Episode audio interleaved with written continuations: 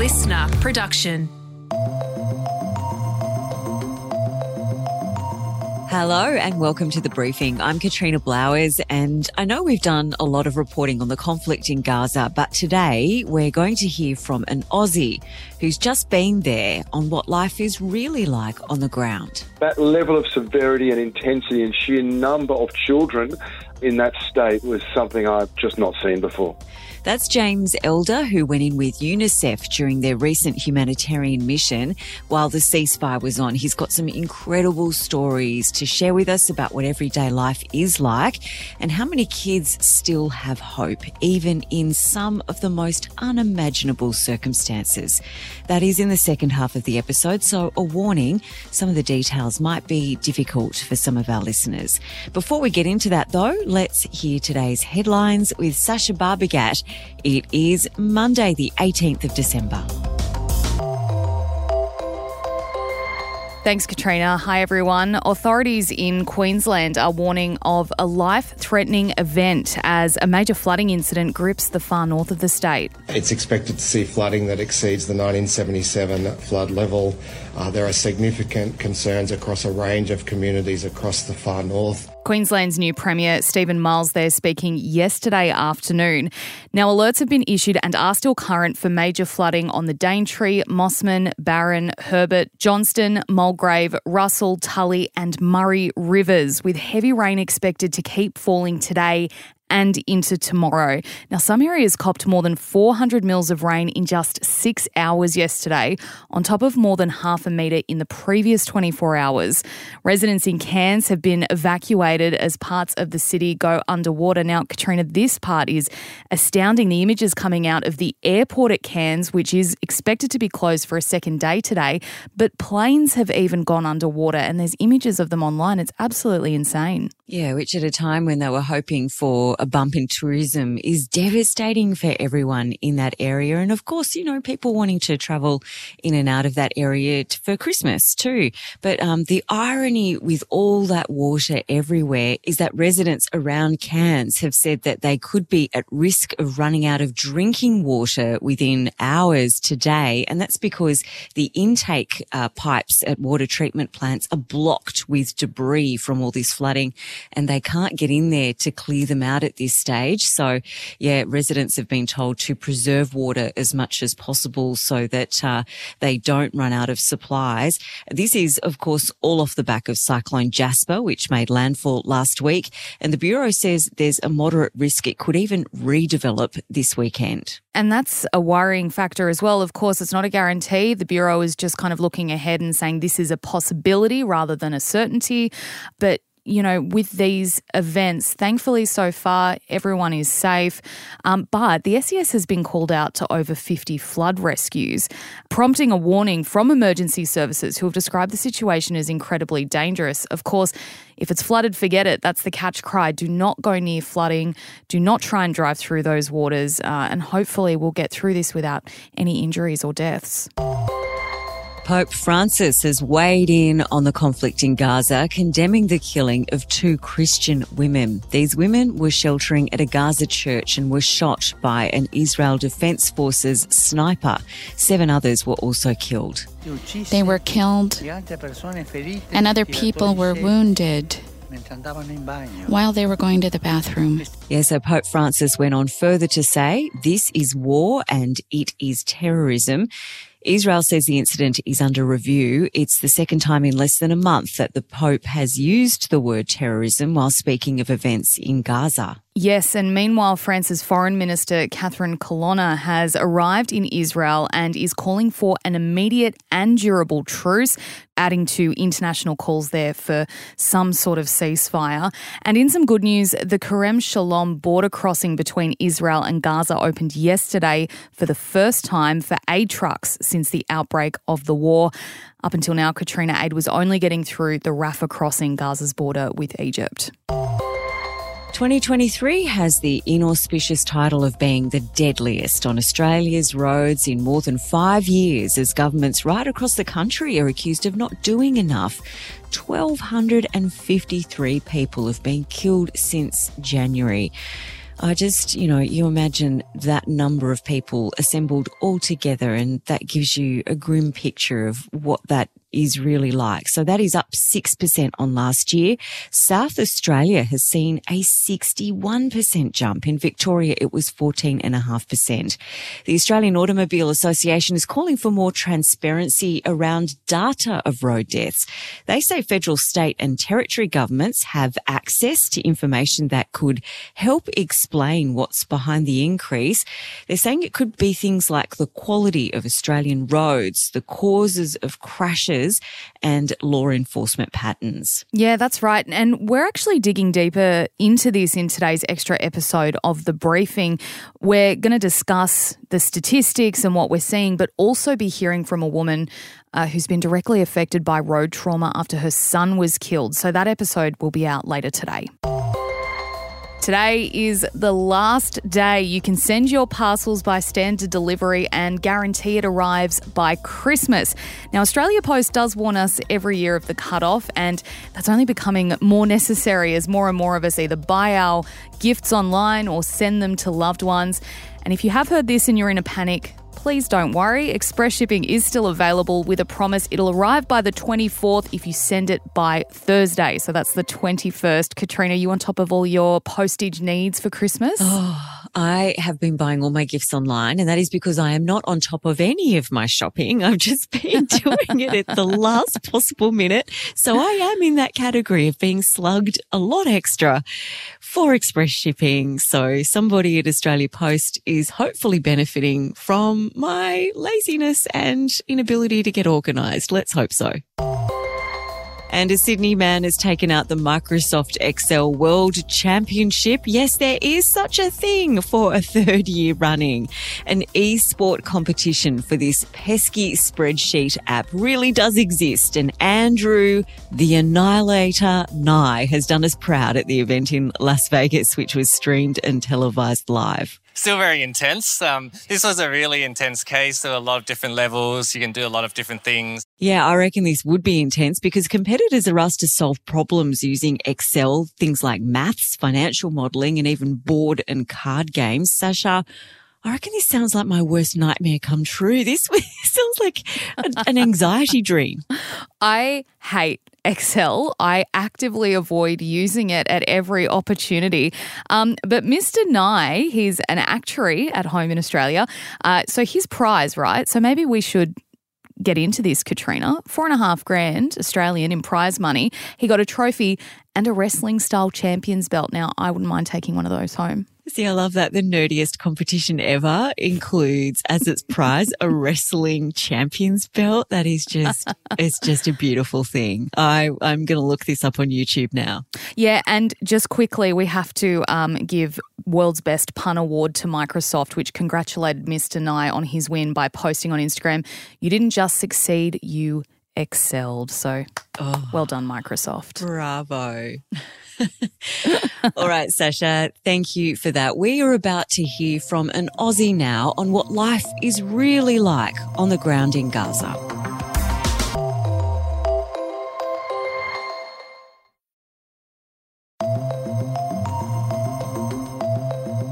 Now let's get into our briefing with an Aussie who's recently been on the ground in Gaza. James Elder works with UNICEF. He's worked in conflict areas for 20 years now, including recently in Ukraine. But he says what's happening in Gaza now is very different. James, thanks for joining us on the briefing. So you've worked in the humanitarian space for, for more than 20 years now. You've seen things that most of us can't even imagine, but tell us what you have seen in Gaza. It's a dark one, um, Katrina, to be honest. I, I literally went in there expecting um, to see the worst, and, and it was worse than I imagined, and it, and it gets worse every day, hard as that is to conjure. So certainly I'd not seen the wounds of war as severe as this, to see hospitals that were literal war zones, to see dozens of children, children, you know, with wounds of war, which wounds of war are not a single thing for a child when a mortar goes through their home. It's it's shrapnel, which is devastating. Shrapnel designed to rip through concrete.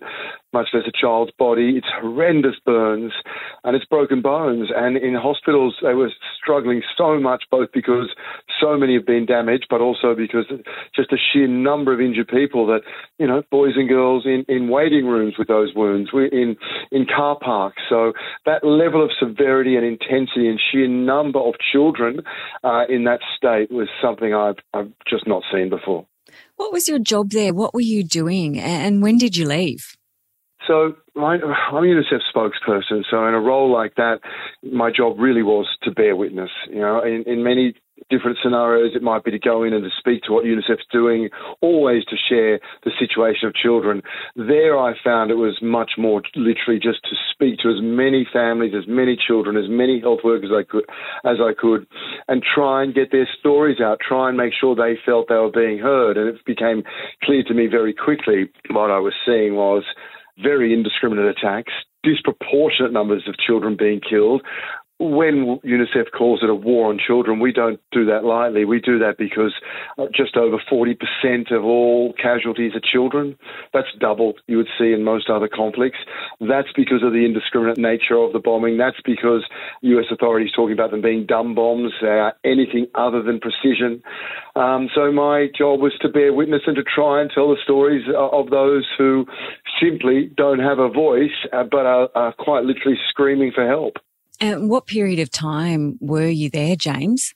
Uh, I got there just a day or so before the humanitarian pause began, and then I was there for four or five days after that ended when all hell broke loose, when yet another promise that we were told that the South would not possibly endure the same ferocious bombardments as hit the North, and that I, you know, I, I bore witness to that. That was absolutely not the case. Every bit as severe.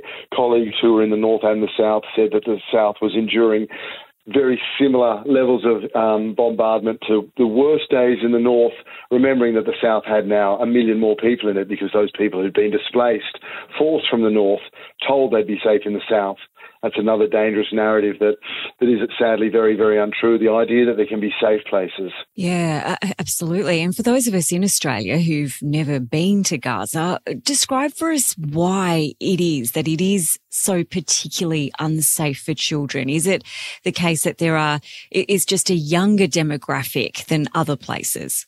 Half the population is children, that's no doubt. That also speaks to the immense potential of a place. If you talk to an economist about if those children are educated and given the right skills, then, you know, as we all know, a young population is the envy of aging places. But why they are so desperately unsafe there is simply both the level of bombardment and the complete disregard for any humanitarian services. So I guess you go back a step to, to, to realize that when Israel decided that their form of looking after civilians, because they are obliged to, to seek protection for civilians, was essentially to look at an evacuation, as in move them around. Okay, so that's that was how Israel decided that their form of protecting the civilian population, their precaution was going to be what they called safe zones. Now, safe zones, of course, not only must be safe free from bombardment, but legally and morally, zones, they're only safe when you know, there are sufficient resources for survival. That means food, water, medicines. Now, I saw for myself they are entirely absent. Barely lip service is even paid for those. So you've got hundreds of thousands of people moving for the fourth and fifth time, usually with the trauma of having lost a loved one. They are moving from shelters to street corners to empty fields to broken buildings where there is not a single toilet, where there is no water. So now the grave risk that we have, particularly in the last 24 hours, Katrina, is, is disease, that we are going to see the same horrendous numbers of children being killed from the bombardments. We will see the same number from disease on the ground because safe zones are simply not safe. There is nothing there to keep a child safe in terms of things like water, sanitation, protection. And unfortunately, as, as candid as this language is, I think the authorities calling these safe zones are well aware that they're not.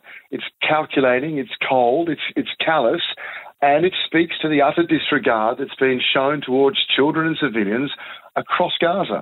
When you were having these conversations with the kids and, and their parents, What kind of stories were they telling you? And do any of these kids have hope for their future that this isn't the end of their story, that there is some hope that this won't be how the rest of their lives will play out?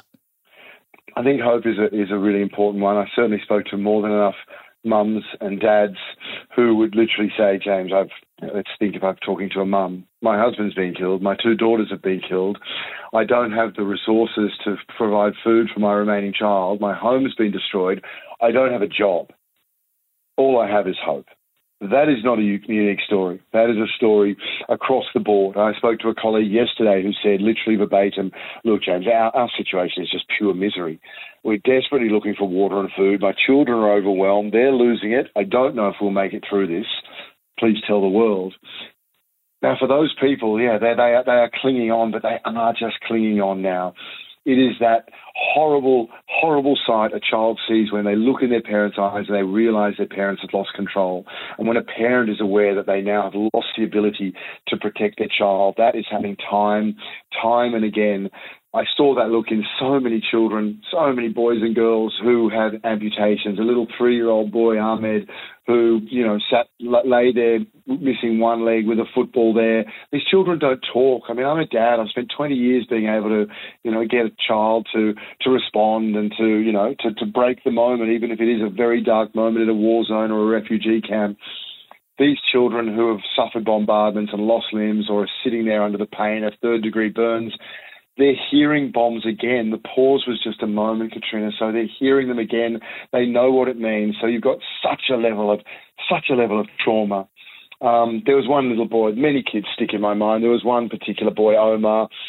His when the family home was hit by a missile, his mother was killed, his father was killed, and his twin brother was killed. Uh, he's a very engaging boy, very clever boy, and I would have conversations about him being clever, and he would say, "Yeah, but my twin brother was more clever." And Omar, for long periods, would close his eyes. He would sort of just shut his eyes and ask his. I asked his aunt why, and she just said he's just terrified of forgetting what his mum and dad look like. Mm. He's just so afraid, so he just keeps closing his eyes because that's where he can still see them.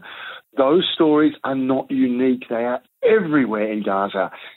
Sorrow and sadness have just taken root in that place. And a day in the life for a, a, family, you know, like where are they sleeping? How you, you, say there's there's no running water, but how are they getting any form of water or sustenance? What what sort of a typical day look like? So, so because so many people have had to flee from the north to the south, shelters in the south, and again, so their day, firstly, they're on street corners. Imagine a middle class suburb at home in Australia, and suddenly, you know, several blocks have now got seven, 10,000 people on them, and they put tarpaulins, anything they can, and they're sleeping there. And now it's raining, so now you've got that horrendous threat because this is now waterborne disease time. We're seeing diarrhea rates of 100,000 children, for example, and that would be an underestimate. So they will then spend their day looking. Flour is the key is the key source of food there, and that's wo- woefully inadequate. And looking for water, there are very few boreholes working. The desalination plants, which was the lifeline in Gaza, they're either destroyed or fuel has been denied to them. So families will spend time essentially looking for water middle class families, a family that two months ago was sitting at home, you know, having dinner and the child was on a computer and the parents were reading a book, that is now that is now their existence. Absolute survival mode with a bombardment occurring. If there was no bombardments, this would be the highest level emergency the United Nations would classify based on two thirds of people having had their homes damaged, based on 90% of the population being displaced, based on lethal lack of water and sanitation. It's all those things with a bombardment. And remembering within all this context, because the world seems to have forgotten, there are still Israeli children somewhere. I imagine in a tunnel with armed men. I mean, the, the terror, the fear of that, the torment of their parents. All these reasons speak to finding a way for a ceasefire. Only a ceasefire will enable aid to stop the horrible disease. Only a ceasefire will stop these horrendous bombardments, and only a ceasefire would seem will get these Israeli children home and end that torment for their families. James, what can we in Australia do? You know, individuals, what can we do? People who are listening to this who, who just feel so powerless. I think it's been very important for people to raise their voice. We saw in a General Assembly the other day that Australia had now shifted its vote and was voting clearly for a ceasefire. A ceasefire, people often ask me, okay, but if not a ceasefire, what? There is no other what. Because a ceasefire, again, is not just to stop the bombardment. A ceasefire is the only thing to make anywhere safe so children don't die through a lack of water. So that's really clear that the nation, that people feel that ability to raise their voice and not be polarized, not be torn, you know, to be able to hold multiple thoughts at the same time and just to see a child as a child. And then, look, I work for UNICEF, so I was on convoys to the north. I was on those trucks taking food, water, medicine. You know, so UNICEF remains, despite this being a war zone, a frontline responder. And you know, if people have a look on the website and feel feel that's a place to give, then that kind of support goes on those trucks. And I've seen the people, the desperation of those people, when they are reached with you know emergency medical supplies or simply bottled water. Well, James, you're doing an amazing job and how you manage to hold all of those people's stories in your heart and, and still keep doing what you're doing and being a dad and, you know, going out in the world every day and talking to us, uh, like it's extraordinary. So thank you. No, you're very kind. Pleasure. Thanks so much, Katrina. Good to connect. That was James Elder from UNICEF. It is worth addressing a point of view that you'll hear from Israelis and their supporters who flagged concerns about focusing on civilian casualties in Gaza. And they say that when we do so, we're doing the work of Hamas and making it easier for Israel to be forced to back off Hamas. We are well aware that both Israeli and Palestinian children have been caught up in this conflict and there are casualties on both sides. Sadly, as James said, Israeli children are still being held hostage in Gaza. If you want to contribute to the humanitarian efforts of UNICEF, their website is unicef.org.au.